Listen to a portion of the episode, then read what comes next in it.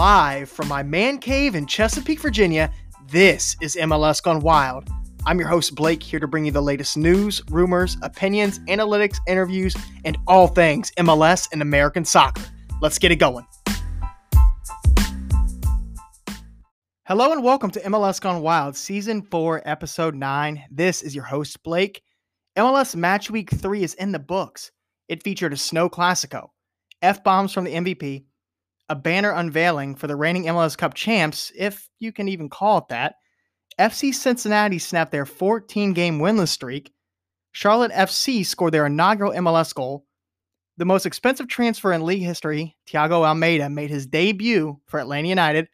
Jim Curtin won his 100th match as head coach of the Philadelphia Union, and 39 goals were scored across this weekend's slate of games. All that plus so much more in this episode. Today, guys, it's just me, the mic, and 14 matches to get through. The goal is to provide you guys with thorough two minute recaps of each match. If you know me, that's going to be quite difficult to do, but I'll try to keep it short, sweet, to the point, and detailed enough so you get an idea of what the game entailed. Up first, New York City FC versus CF Montreal.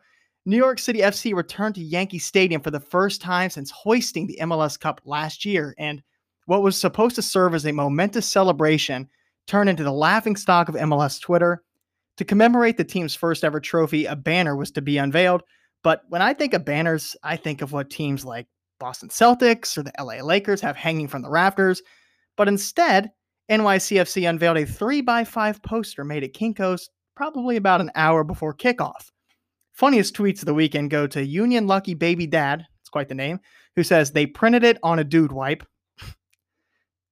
Love that. and MLS Nut, who says NYCFC banner is a good decision. Undo zip ties and move to their four other stadiums this year. Both hilarious. Fair play to both of you. Let's uh, let's keep it moving to the soccer. NYCFC and CF Montreal were coming off midweek CCL action. Roster rotation was uh, a bit different for both of these teams. NYCFC made one change to their midweek starting 11, whereas Club de Foot Montreal rotated six pairs of fresh legs to start this one. After just 20 minutes, NYCFC led 2 0 thanks to goals from Collins and Santi Rodriguez. Montreal had to chase the game and try to spoil the championship ce- celebration with a goal of their own in the 52nd minute, but a lethargic start and mistakes playing out of the back were too much for Club de Foot Montreal to overcome. New York City FC earned their first MLS win of 2022, defeating CF Montreal 4 1. Now, over to lower.com field, where the Columbus Crew take on TFC in their first of two Trillium Cup matches of 2022. Both teams were looking to bounce back from disappointing week two results as TFC were pressed into submission by the New York Red Bulls, losing 3 0, while the Columbus Crew gave up two late set piece goals to Francisco Calvo that allowed the Earthquakes to salvage a point at home. The crew found themselves trailing in this one after just 14 minutes, thanks to an incredibly poor display of second ball set piece defending. TFC's new Spanish striker, Jesus Jimenez, took advantage of a ball watching back line and headed home the opening goal of this match. Jimenez's signing has obviously been overshadowed by the business TFC did to get Insigne, but Jimenez has proven to be quite the underrated signing with three goal contributions in three matches. TFC crowded the midfield in the counter press, set up shop in the 5 4 1 defensively, and proved hard to break down over the first 30 minutes of this one. But as the game grew on, Caleb Porter pushed the midfield higher, pushed their right wing back deeper with the use of Etienne, and the crew took control over the last 60 minutes. Both Lucas Zelarayan and Derrick Etienne Jr. continued their incredible run of early season form by each recording a goal and an assist in this one.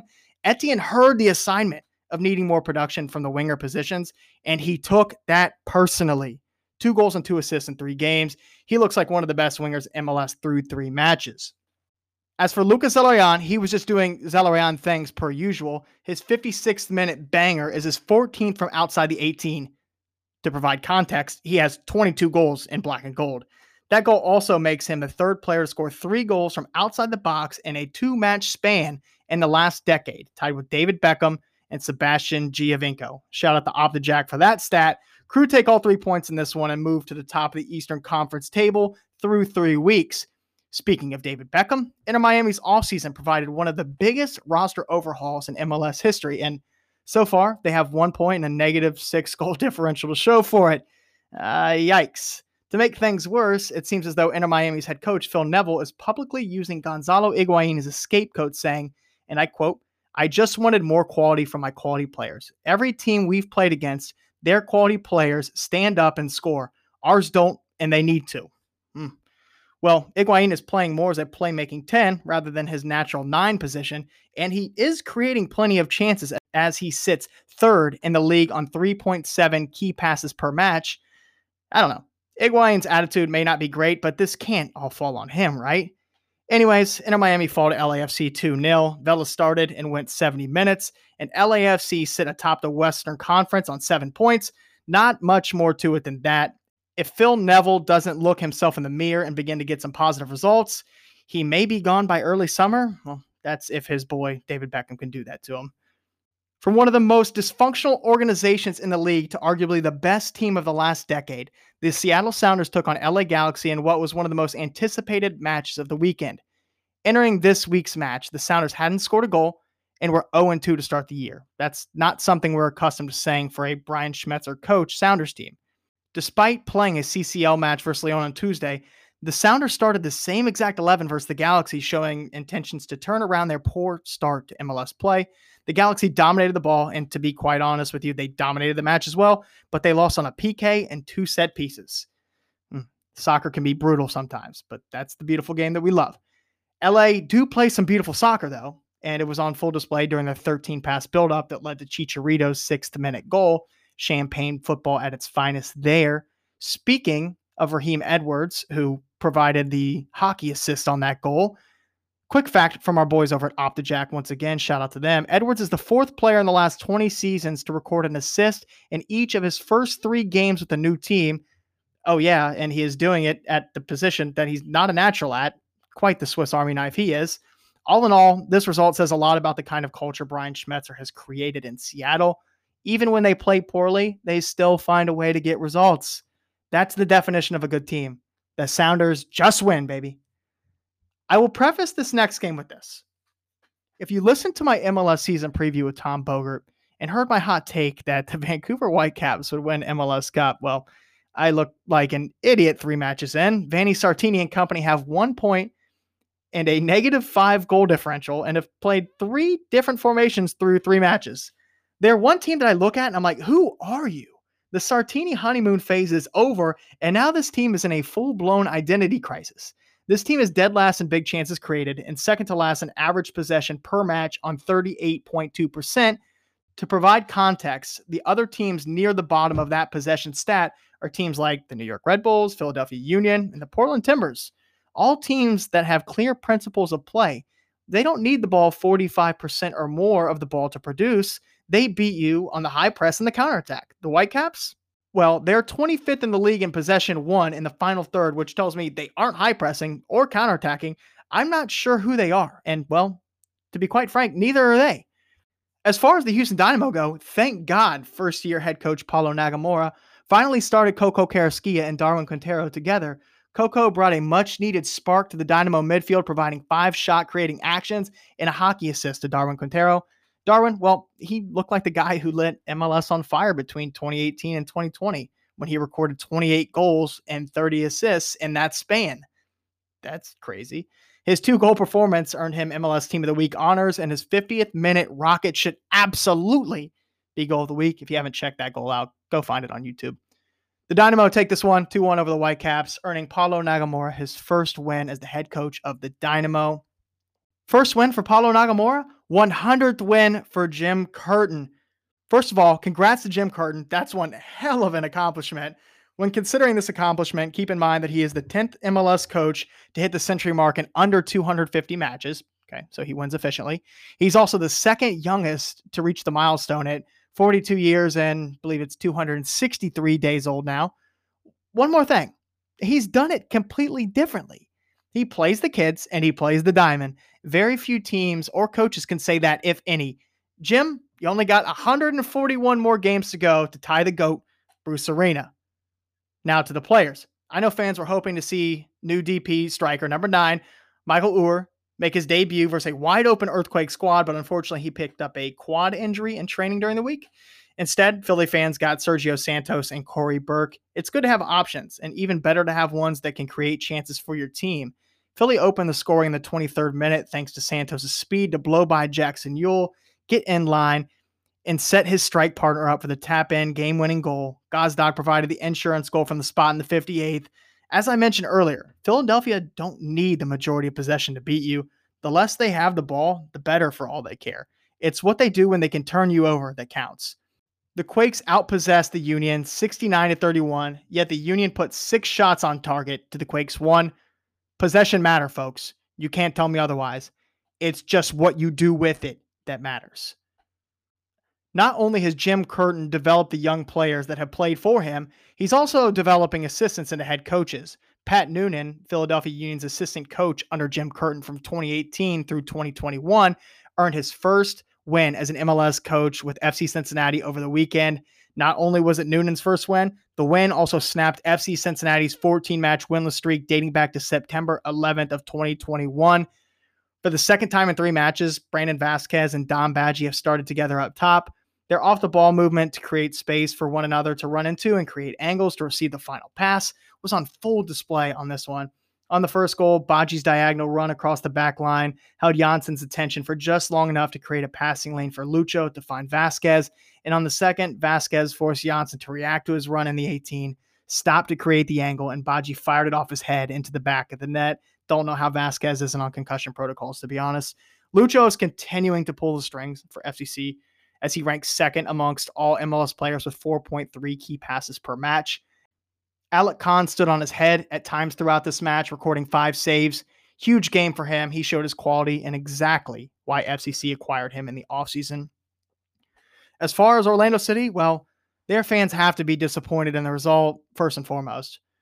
And to be honest with you, I'm more concerned about this team's attack. 27 crosses were served in from wide areas for Orlando City, 10 of them from Ruan alone, he completed just two of them.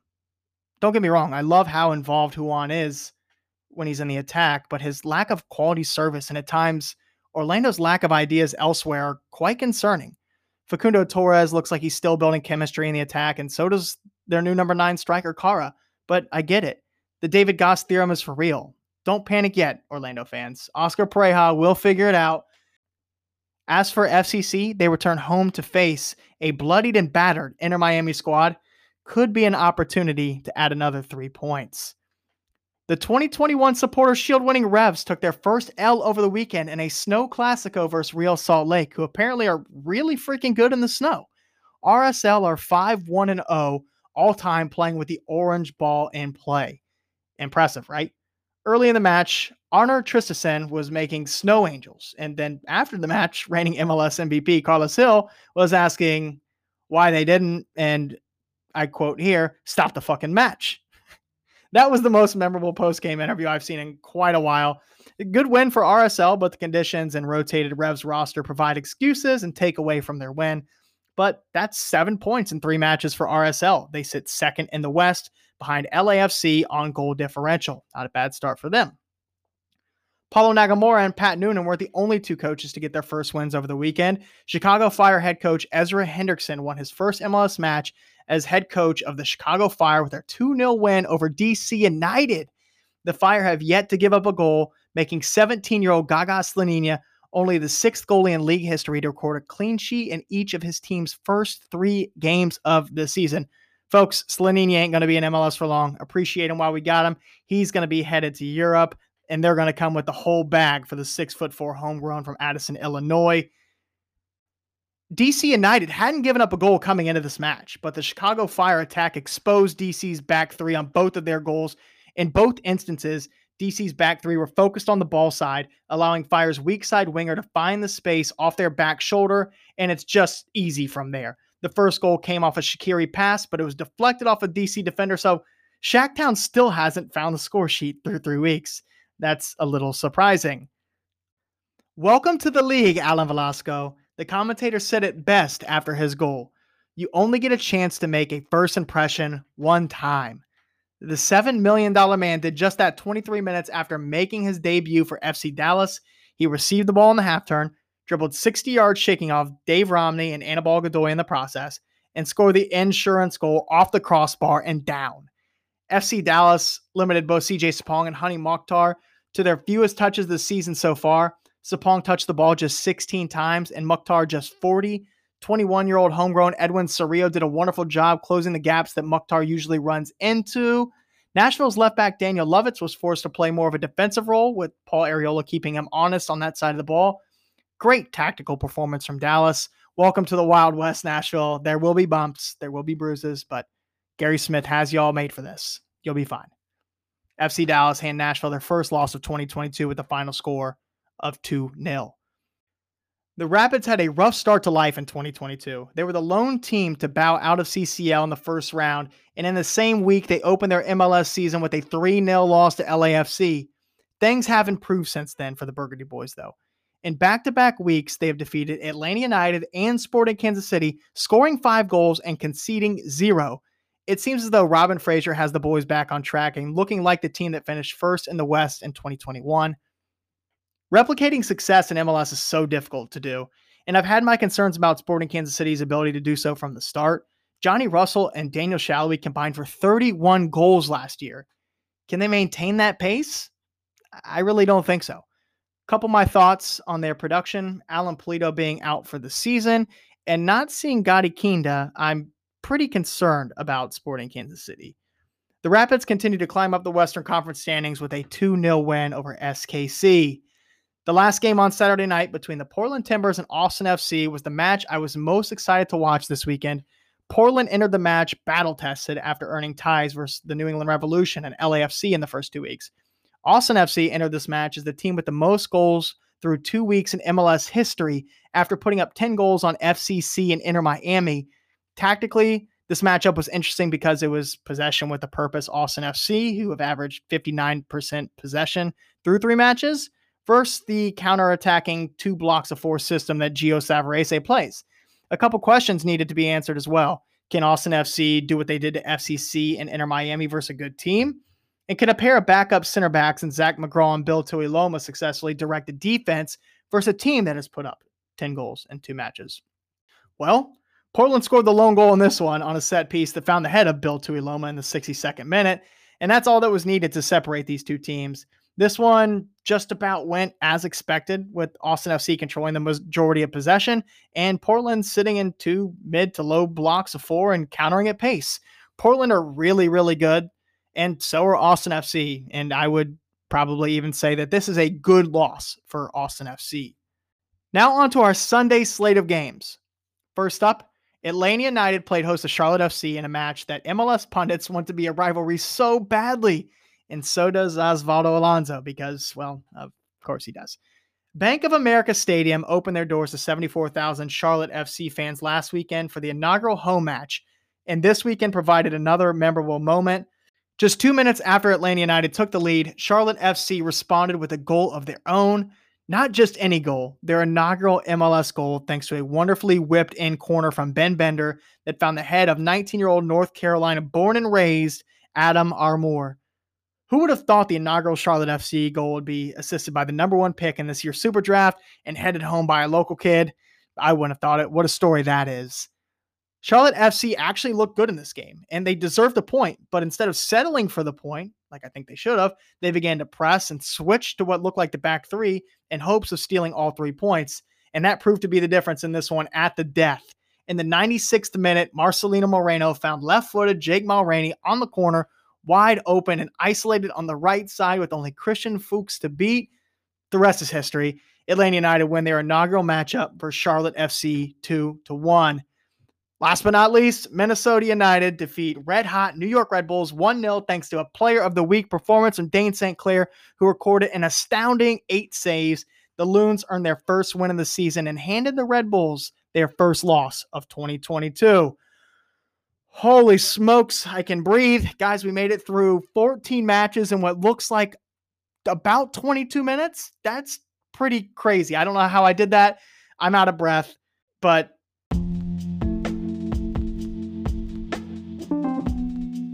Listeners, thanks for tuning into MLS Gone Wild, Season 4, Episode 9. I tried something different this week by recapping every match in under two minutes. If you know me, I can be rather long winded, so that isn't easy. A lot of work went into this one from watching every match, reading recaps, and preparing my own game by game rundown. So if you guys could, please be sure to subscribe, rate, review wherever you guys listen to podcasts, and be sure to hop on Twitter and tell me your thoughts on the episode as well. Your feedback is more than appreciated and always welcomed. Anyways, guys, another full slate of games this weekend, kicking off at 1 p.m. Eastern Standard Time on Saturday and wrapping up early Monday morning for us East Coasters. Enjoy all the action, and even if you can't, I'll be here with the recaps next week. Talk soon.